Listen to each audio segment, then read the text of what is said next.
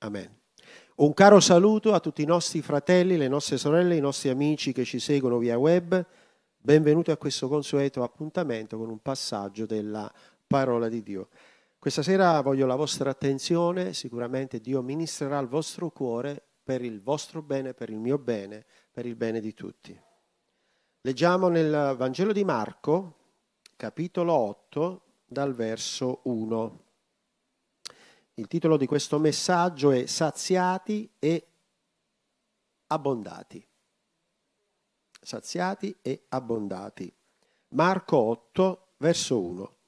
Qui è un passaggio che parla della seconda moltiplicazione dei pani che Gesù ha fatto e ci sono delle piccole cose che il Signore vuole mostrare alla nostra vita per capire che il Signore continua oggi a moltiplicare le cose per il nostro bene.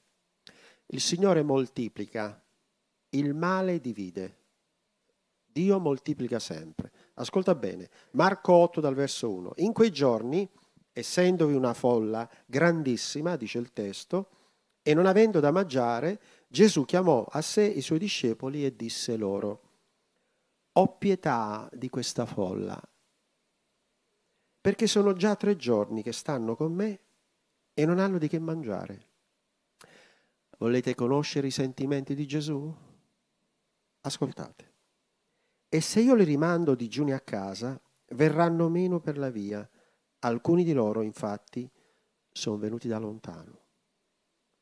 E i suoi discepoli gli risposero, come potrebbe alcuno saziare di pane costoro qui nel deserto? Come si può? Come è fattibile? Può Dio farlo? Ed egli domandò loro, quanti pani avete? Essi dissero, sette. Allora egli ordinò alla folla di sedere per terra, prese i sette pani, rese grazie, li spezzò e li diede ai suoi discepoli, perché li distribuissero alla folla ed essi li distribuirono. Avevano pure alcuni pesciolini, alcuni, attenzione. Dopo averli benedetti, ordinò che anche quelli fossero distribuiti alla folla. Così essi mangiarono a sazietà, saziati e abbondati, e i discepoli portarono via sette panieri di pezzi avanzati. C'è sempre abbondanza con Gesù. Or quelli che avevano mangiato erano circa 4.000 persone. Poi a quel punto li mandò via, disse tornate a casa. Subito saliti in barca con i suoi discepoli, andò dall'altra parte dal Maruta. Sopraggiunsero i farisei e cominciarono a discutere con lui, dicendogli un segno dal cielo per metterlo alla prova. Ma egli, gemendo nel suo spirito, disse perché questa generazione, perché queste città, perché queste nazioni, perché queste persone? Volete conoscere il pensiero di Gesù? Lo stiamo conoscendo. Perché chiedere un segno? Molti dicono se Dio c'è, perché chiedere un segno? In verità vi dico che non sarà dato alcun segno a questa generazione. Dio non deve dare segni a nessuno. L'ha già dato. Il più grande segno dell'umanità, un uomo sulla croce. Quindi lasciateli, attenzione, Gesù lascia poi alcune persone. Lasciateli, salì di nuovo in barca e passò all'altra riva. Non dobbiamo perdere tempo con chi vuol farci perdere tempo. Ora i discepoli avevano dimenticato di prendere del pane. Ti è mai capitato di dimenticare di comprare il pane? Può succedere. E non avevano con sé nella barca che un pane solo, attenzione. Noi dimentichiamo qualche volta. Ed egli li ammoniva dicendo, state attenti, guardatevi dal lievito dei farisei e dal lievito di Erode ma essi discutevano fra di loro dicendo, noi non abbiamo pane. Accorto, Gesù disse loro, perché discutete sul fatto che non avete pane? Dobbiamo capire quello che Gesù vuole dirci. Amen? Non capite ancora e non intendete? Avete il cuore ancora indurito? Avete occhi e non vedete? Avete orecchie e non udite? E non vi ricordate? È mai capitato che qualcuno vi ha detto, non ti ricordi? Quando spezzai i cinque panni per i cinquemila, quante ceste di piene avete raccolto? Ed essi dissero dodici. E quando spezzai sette pani per i quattromila, quanti panieri pieni di pezzi raccoglieste? Essi dissero sette. Ed egli disse loro, come ancora non capite? Chiniamo il capo. Signore, grazie per questa parola meravigliosa. Spirito Santo, ministra al mio cuore, al cuore dei miei fratelli, delle mie sorelle e quanti ascolteranno. Mostraci il tuo volere, mostraci le tue parole rivelate, che possiamo capire bene quello che tu ci dici per essere uditori e facitori. Aiutaci a non dimenticare le cose che hai fatto, aiutaci a ricordare le tue promesse e aiutaci a camminare nei tuoi cortili.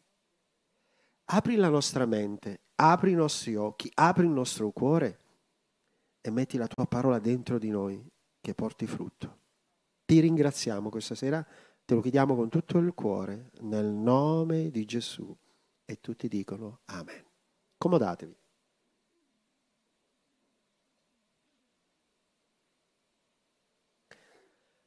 Gesù ha sempre amato le folle ma molte volte le folle non hanno amato Gesù. C'era una folla quando l'hanno crocifisso, c'era una folla quando è stato frustato, c'era una, fo- una folla sotto la croce, ma qui abbiamo un'altra folla. Dice il testo che c'era tante di quella gente, una folla grandissima. E possiamo supporre che Gesù chiamò a sé i suoi discepoli e fece notare che c'era una grande folla. Nei capitoli precedenti Gesù aveva già moltiplicato i pani la prima volta. Quindi questa categoria di persone sono quelle persone che non si spaventano delle tribolazioni, non si spaventano dei farisei, non si spaventano dei nemici, decidono risolutamente di seguire Gesù. E in ogni posto, in ogni luogo ci sono quelle persone che decidono, costi quel che costi, io seguirò Gesù. Questa folla venivano dalle parti più svariate. Gesù stesso lo dice poi un po' più avanti, da lontano. Quando uno ha volontà di fare e servire il Signore, viene comunque a Lui. Non si preoccupa del tempo, della distanza, delle avversità, delle circostanze. È una questione di amore. Ci sono persone che per amore di qualcuno fanno chilometri e chilometri poi questo amore finisce e finisce pure la distanza.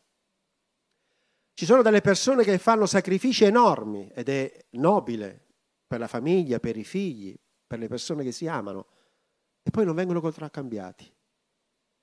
Ma qualsiasi sacrificio che facciamo per Gesù, non perderemo punto il premio. Il testo ci dice, se leggiamo un attimo insieme, vorrei portarvi con me. Provate a immaginare una grande folla. Mi seguite? Una grande folla, Gesù sta lì. Dice il testo che Gesù chiama i suoi discepoli e disse loro, ho pietà di questa folla. Qui abbiamo il sentimento di Gesù. Quindi Gesù ha pietà. Questa è un'espressione del suo cuore. Gesù ha pietà delle folle, ha pietà delle persone, ha pietà dei poveri, di coloro che sono emarginati, abbandonati, diseredati, che nessuno li vuole, che nessuno li cerca e ce ne sono tanti. Gesù ha pietà di tutti. Ma in particolar modo lui dice ho pietà di questa folla e dice anche perché. Perché sono già tre giorni che stanno con me e non hanno di che mangiare. Alla fine vediamo quanti sono, no? Circa 4.000. 4.000 persone è un bel numero. Ne convenite? Ora, probabilmente per stare tre giorni con Gesù, chi è venuto da lontano probabilmente si è portato qualcosa, no? Però poi è finito. Però nessuno di questi 4.000 a un certo punto ha detto ho fame, non mi vado a comprare qualcosa. Quando incontri colui che ti dà il cibo dell'anima, ti passa pure la fame. Quando colui che è il re, il Signore dei Signori parla, tu non hai bisogno di altro. Erano passati tre giorni, probabilmente hanno finito tutto. Nessuno dei discepoli si è chiesto, ma adesso che facciamo? Gesù si preoccupa di te. Gesù si preoccupa anche di quelle cose minime che tu forse neanche ci pensi, lui si preoccupa. Qui si è preoccupato perché erano passati tre giorni che stanno con me. Che bella espressione, stanno con me. Quindi significa che quando tu stai con Gesù, lui si preoccupa di te. Questa folla ha lasciato tutto per stare tre giorni con Gesù. I farisei, li troviamo più avanti, vanno solo per discutere, dacci un segno. Dove sono stati quei, quei tre giorni quelle persone? A fare i banchetti. La gente preferisce i banchetti che stare alla presenza di Dio. E qui dice che io ho pietà. Sono tre giorni che stanno con me e non hanno di che mangiare. Ma io non credo che Gesù è andato a controllare nelle bisacce, nelle borse delle persone lì. Lui sa tutto.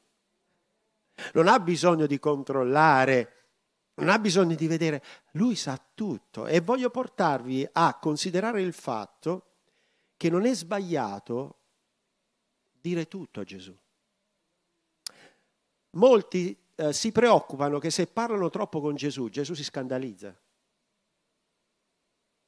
Cioè, praticamente, se io dico tutto quel che ho dentro a Gesù, dice, poi si scandalizza Gesù. Anche se non lo dici, lui lo legge. Quindi, però, quando noi, dice la scrittura, lo confessiamo e diciamo, eccomi Signore, questo è il mio problema.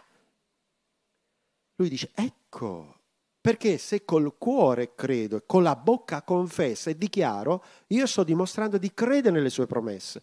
Posso sentire un amen? Lui vuole sentire da me e da te qual è il bisogno, qual è la necessità. Signore, è questo. Ma in questa circostanza sentire il bisogno di 4.000 persone, eh beh, non è facile, ma secondo voi più di qualcuno non sentiva fame? Non c'era qualcuno che cominciava a dire non ce la faccio più? Tre giorni senza mangiare, noi quando siamo tre ore già, senza spuntini, eccetera, eccetera. Tre giorni senza mangiare e poi ritornare a casa non con la macchina, a piedi. Quindi è un sacrificio, è una situazione veramente di vita. E qui dice il testo, se io le rimando digiuni a casa, verranno meno per la via. Gesù si preoccupa se tu hai mangiato o no, ma principalmente si preoccupa se mangi il buon cibo. Oh, io mi riempio di filosofia o mi riempio di teologia. Tutta la conoscenza umana mentale può fare anche male, difatti molti sono gonfi, perché si può avere tanta conoscenza qui, ma qui non avere nulla. È preferibile avere un po' qui di cuore e meno conoscenza. Perché la conoscenza gonfia, ma la carità edifica. E Gesù aveva questa compassione, se li rimando a casa, verranno meno per la via alcuni di loro. Probabilmente osservava, sicuramente c'erano un po' persone un po' più anziane e che erano già provate, però era tale il desiderio di stare con Gesù che si dimentica di tutto. Però il Signore non permette che noi siamo provati al di là delle nostre forze. Dio non permette che tu sei provato al di là delle tue forze. Non lo permetterà, però con la tentazione ti dà la via di uscita perché tu ne fai esperienza e diventi un uomo e una donna matura, maturo in Cristo per affrontare tutte le battaglie. E a questo punto, perché alcuni sono venuti da lontano, il Signore conosce anche la tua residenza. Probabilmente i discepoli non sapevano chi erano tutti questi, ma Gesù conosce bene quanta distanza fai, quanto sacrificio fai, quanto ti doni, quanto ti dedichi, tutto quello che fai. E apro una parentesi sul bel sacrificio che fai come padre o come madre di famiglia, perché nulla manca ai tuoi figli. È nobile. E lo si fa per amore. E io so, conosco la maggior parte di voi, chi ha lavorato, ho lavorato in una vita, in contesti anche pericolosi. Conosco molta, molti di voi, le mamme, il peso, il sacrificio e quante volte, sorridendo, diciamo ancora, o piccin, a piccin, benedica, un metro e ottanta. Sì, perché restano sempre il piccolino e la piccolina. È vero o no, care mamme? È vero papà? Sempre. Perdonatemi. E non siamo noi i suoi piccolini, le sue piccoline? È lui che si prende cura di noi? Come le sue pecore? Sa. Il buon pastore conosce le sue pecore, conosce il grado di maturità, conosce i suoi problemi fisici. Difatti il pastore, parlando con un pastore che era pastore ma era anche pastore di pecore, lui mi diceva che ogni pecora lui le conosceva per nome, aveva un gregge di 400 pecore, però lui le conosceva tutte per nome. E diceva, ma come fai? Sono tutte uguali? No, no, no. Ognuno ha una caratteristica. Noi non siamo tutti uguali, ma il Signore ci conosce tutti quanti. E lui diceva, quando una pecora aveva un problema fisico, lui la prendeva e gli dava un'erba, mentre a un altro gli dava un'altra erba. Le capre erano un'altra storia. Eh, ma questa è un'altra storia, le capre. Teniamola da parte. Quindi quando c'era bisogno di un cibo particolare, erba medica per una pecora, per un problema fisico, un altro tipo di erba per un'altra pecora. E il buon pastore conosce le sue pecore. Ma torniamo al testo. I suoi discepoli gli risposero, come potrebbe alcune saziare di pane costoro qui nel deserto? Si erano già scordati dell'altra moltiplicazione. Noi ci dimentichiamo spesso. Provate a immaginare l'espressione di Gesù. Pure l'altra volta mi hai detto, dove prenderemo da mangiare per tutte queste persone? La storia si ripete. Cioè il Signore ti fa vedere la sua grazia, poi andiamo avanti nel nostro percorso e ogni tanto ci dimentichiamo diciamo, Signore, sono il problema. Ehi, ma fino adesso non ti ho sostenuto? Non ti ho aiutato? Non ti ho protetto? Non ho provveduto? Non ho messo la mia mano? Sì, Signore, però quel problema oramai è passato. Voglio, voglio vedere qui adesso, presto e subito. Col Signore dobbiamo avere pazienza, perché Lui ne ha avuta tantissima con noi. Amen. E allora Egli domandò per la seconda volta, quanti pani avete? Essi dissero, sette. Allora egli ordinò sempre alla folla di sedere per terra. Vedete, il Signore conosce il nostro peso, conosce il nostro bisogno, la nostra necessità, che abbiamo bisogno di questo, però a un certo punto ci deve dare degli ordini. Signore, è tutto, però non mi dare ordini perché io sono un po' reticente sugli ordini. Prova a immaginare 4.000 persone che hanno fame, sono stanche, uno mi dice siediti. Eh, al massimo stenditi per dormire un po', siediti. Far sedere 4.000 persone eh, non è una cosa che fai in un minuto come noi, questo numero.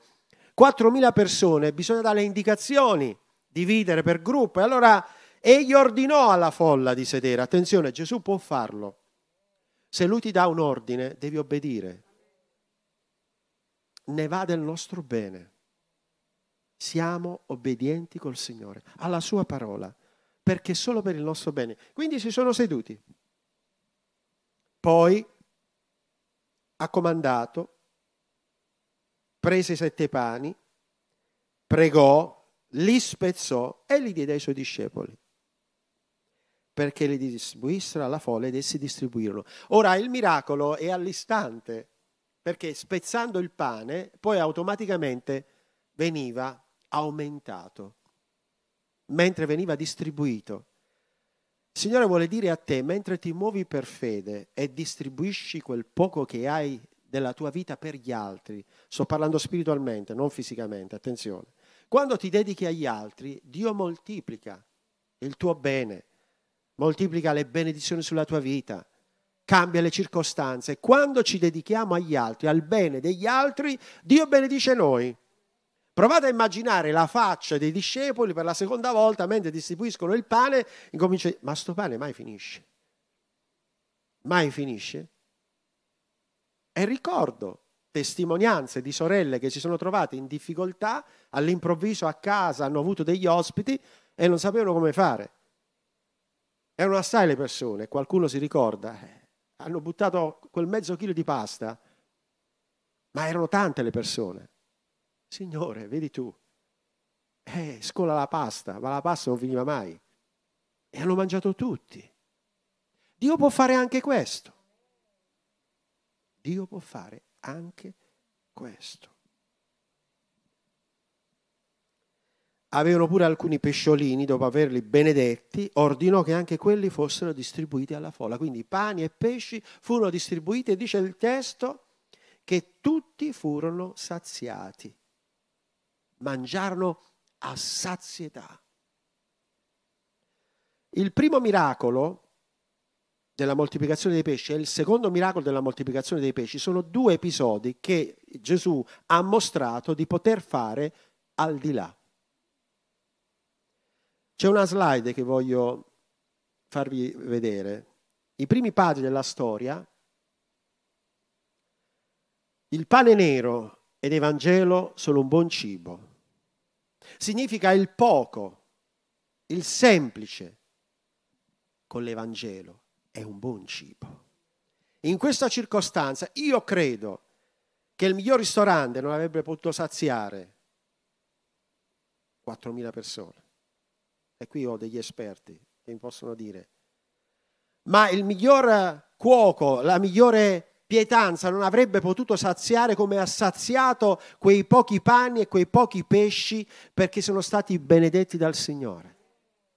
E molto spesso i nostri padri, i nostri avi, i nostri nonni si ricordano il pane, la polenta o le patate soltanto o pochi elementi semplici hanno saziato il corpo e l'anima.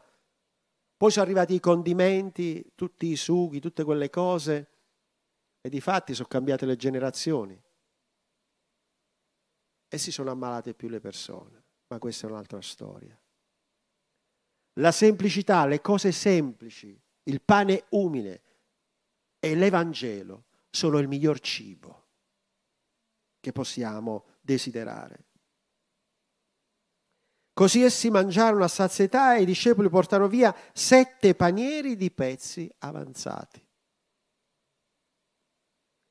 Sette pani hanno messo a disposizione, sette panieri sono stati riempiti.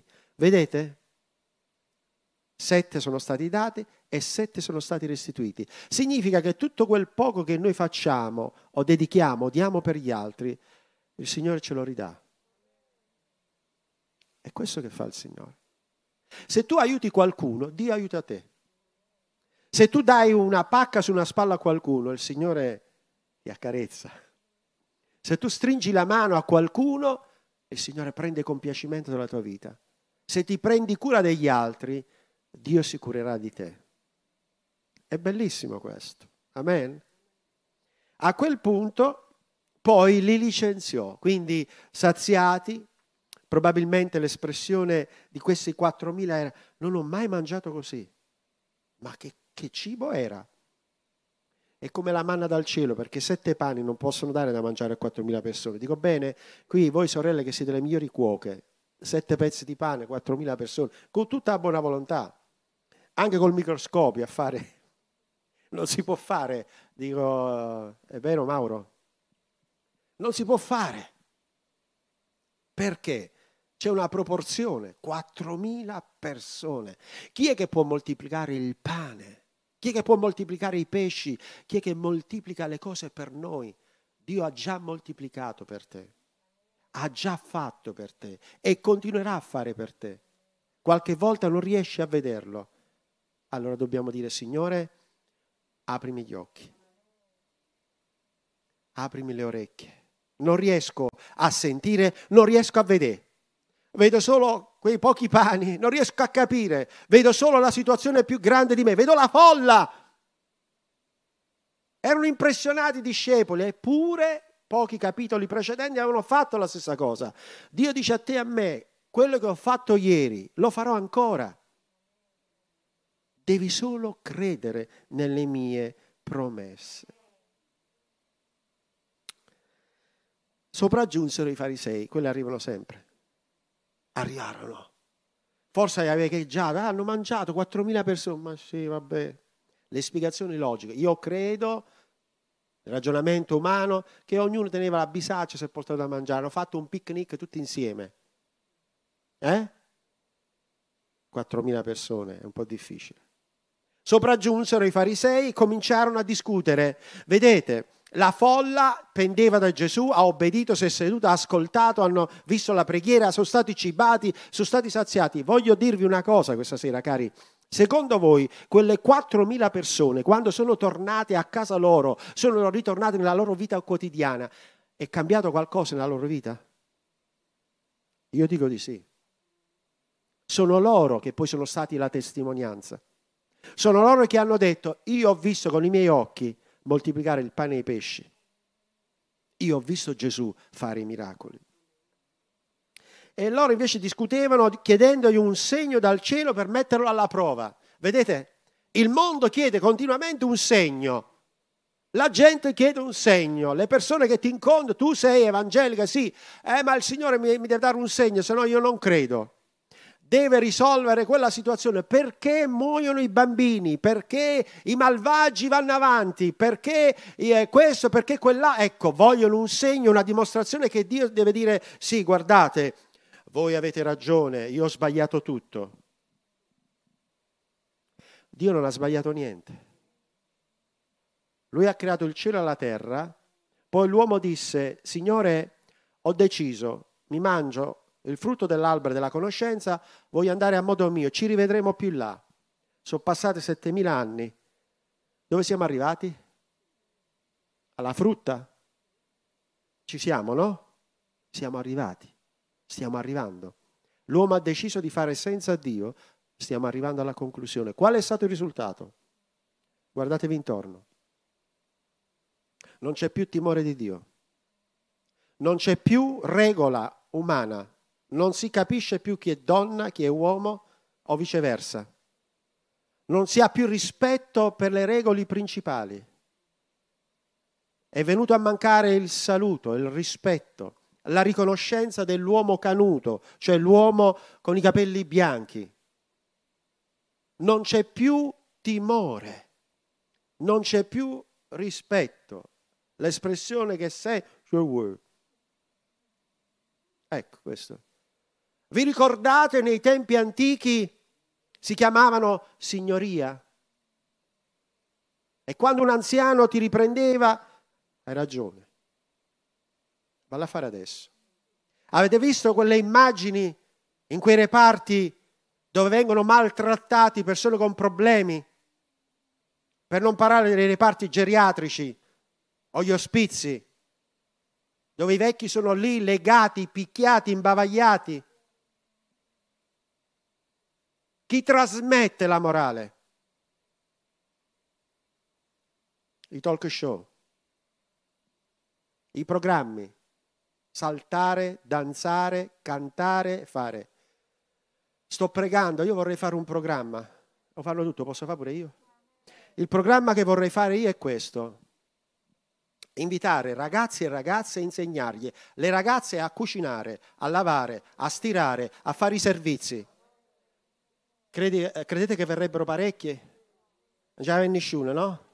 Ai ragazzi ad andare a fare l'apprendistato, andare dal droghiere, dal meccanico, a fare l'elettricista, a imparare come è il valore del denaro. Quando non c'è stato più questo, non c'è più generazione.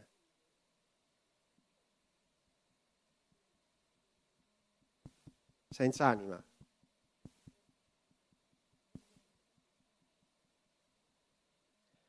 Sto pensando di farlo questo programma,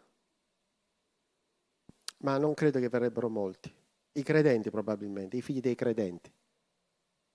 Perché? Se voi leggete in tutta la scrittura, insegna, inculca dal, da piccolo al fanciullo i sani insegnamenti.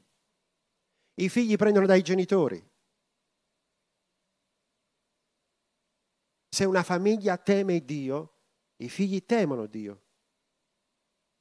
Se una famiglia non teme Dio, i figli non temeranno Dio.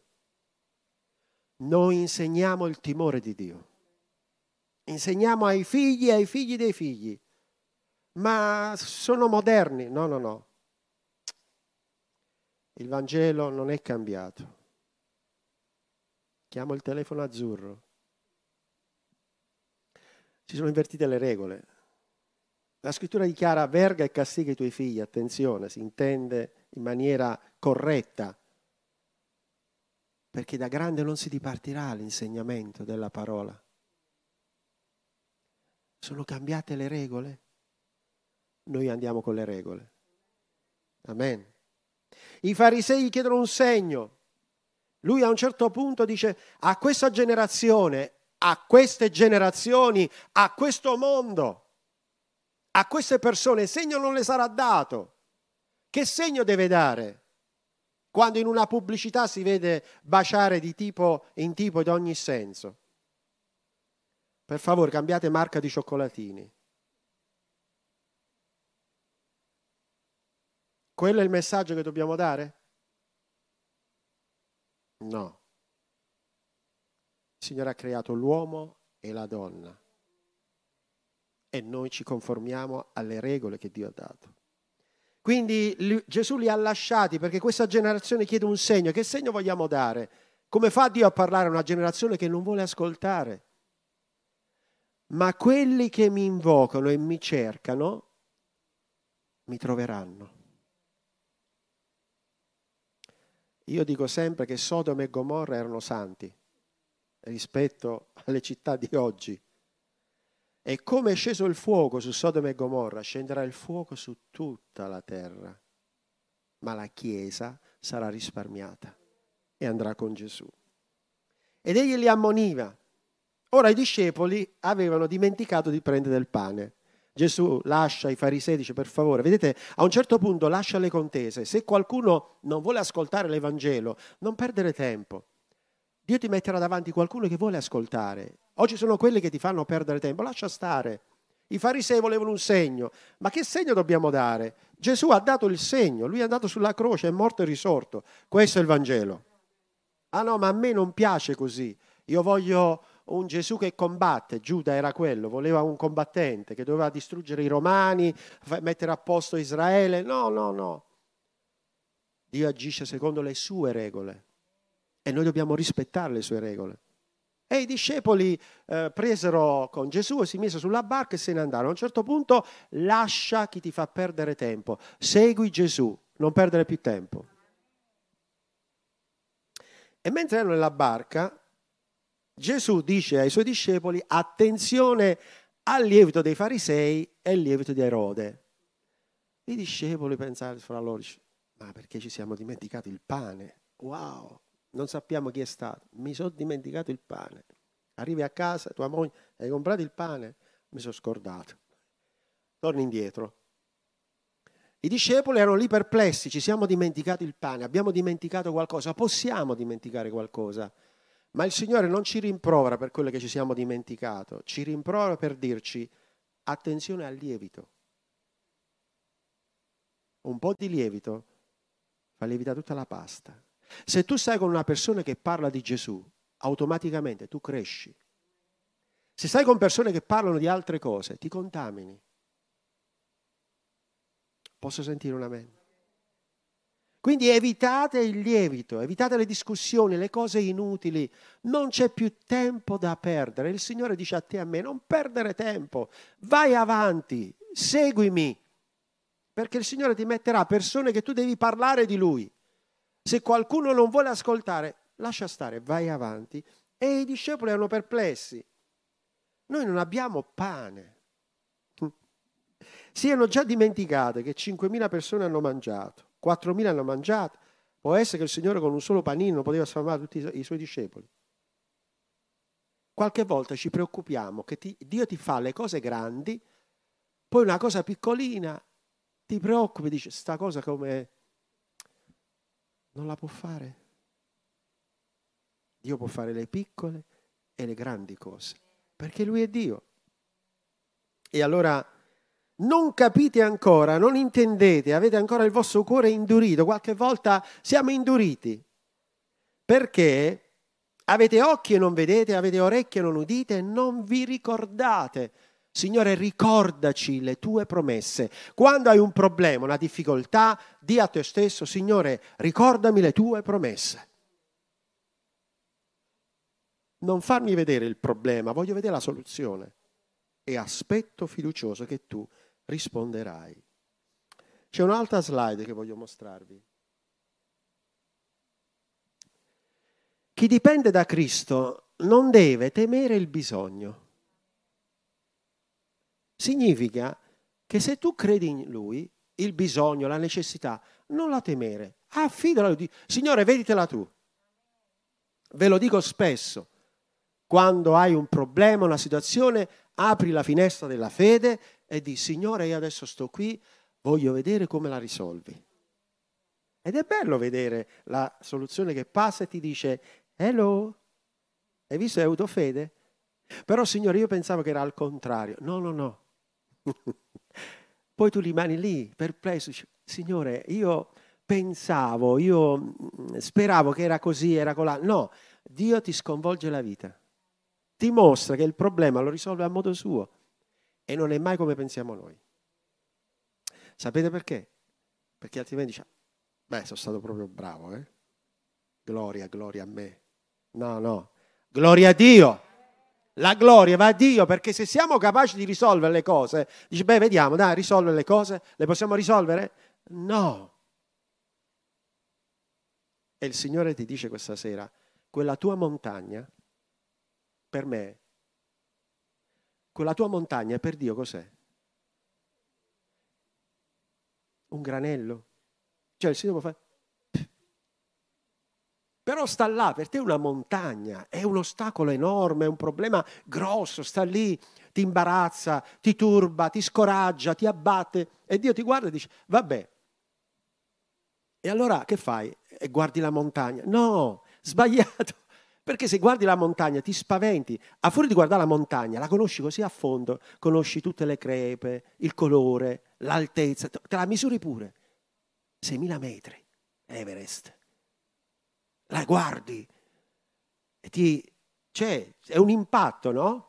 Ti vai proprio... Eh? No, allora vedi la montagna è grande, è alta, però io conosco colui che è al di sopra. Allora guardo non la montagna, guardo in alto e dico, Signore, abbassa sta montagna. Sposta questa pietra, apri questo mare, perché io non ci riesco. E quando lasci fare a Lui, la montagna si sposta. Sì, sì, sì, si sposta. Il mare si apre. La situazione cambia perché hai messo fiducia in Lui. Vado verso la conclusione. Nel capitolo 8, il verso 18, sempre, dice Gesù al verso 19, fa un'affermazione ai discepoli, fa un'affermazione a te e a me e dice, quando spezzai i cinque pani per i cinquemila, quante ceste piene di pezzi avete raccolto? Vediamo se se lo ricordano. Essi dissero, dodici! Si sono ricordati. Dodici! Dice, e quando spezzai sette pani per i quattromila, quanti panieri pieni di pezzi raccogliesti? E essi dissero, sette! Ed egli disse loro, come ancora non capite? Allora, primo miracolo, cinque pani moltiplicati hanno raccolto dodici ceste. Attenzione, cinque sta, cinque pani, il doppio è dieci più due. Ed erano cinquemila persone. Quindi hai cinque possibilità, cinque cose da fare, falle. Però il Signore poi ti dà la soluzione per dodici perché lui sempre moltiplica il nostro poco. Mentre nell'altra circostanza erano sette pani, però erano quattromila che dovevano mangiare. E la matematica qua il Signore agisce diversamente. Quando ne avete raccolti? I sette che hai messo. Signore, che vuoi dirmi? Che quando i pani sono pochi e la gente è di più, il Signore moltiplica ancora di più per la sua gloria. Ma quando i pani sono, sembrano di più e le persone sono di meno, la proporzione è 7 per 4.000, 5 per 5.000, 1 per 1.000 persone. È matematica questa. Quindi gli ha ridato il totale dei sette pani che hanno dato in sette ceste.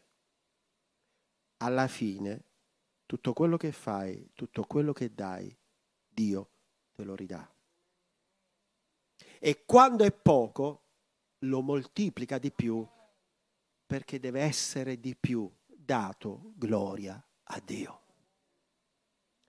A quel punto puoi applicare questa storia dei cesti, leggetevelo, segnato Marco 8, 18, andatevelo a confrontare, dice, ma perché Signore 5.000, 12, 4.000, 7 pani, che mi vuoi dire? Il Signore parlerà la tua vita, la tua situazione e quello che vivi può essere familiare, personale, sociale, lavorativo o altro. Signore, che mi vuoi dire? Che comunque non ti lascia senza una risposta. E poi ti tirerà fuori anche da quella situazione. Tu dirai, Signore, come hai fatto? Lui indurì il faraone, e so che ce ne sono parecchi faraoni in giro io lo indurirò perché mi prenderò la gloria. Però ricordatevi che i faraoni vanno sempre in fondo al mare, alla fine. Ma i figli di Dio e i figli di Israele passano per l'asciutto. E Dio si prenderà la gloria. Ci crediamo? Amen. Amen. Un caro saluto a tutti i nostri fratelli, i nostri amici che ci seguono via web. Dio vi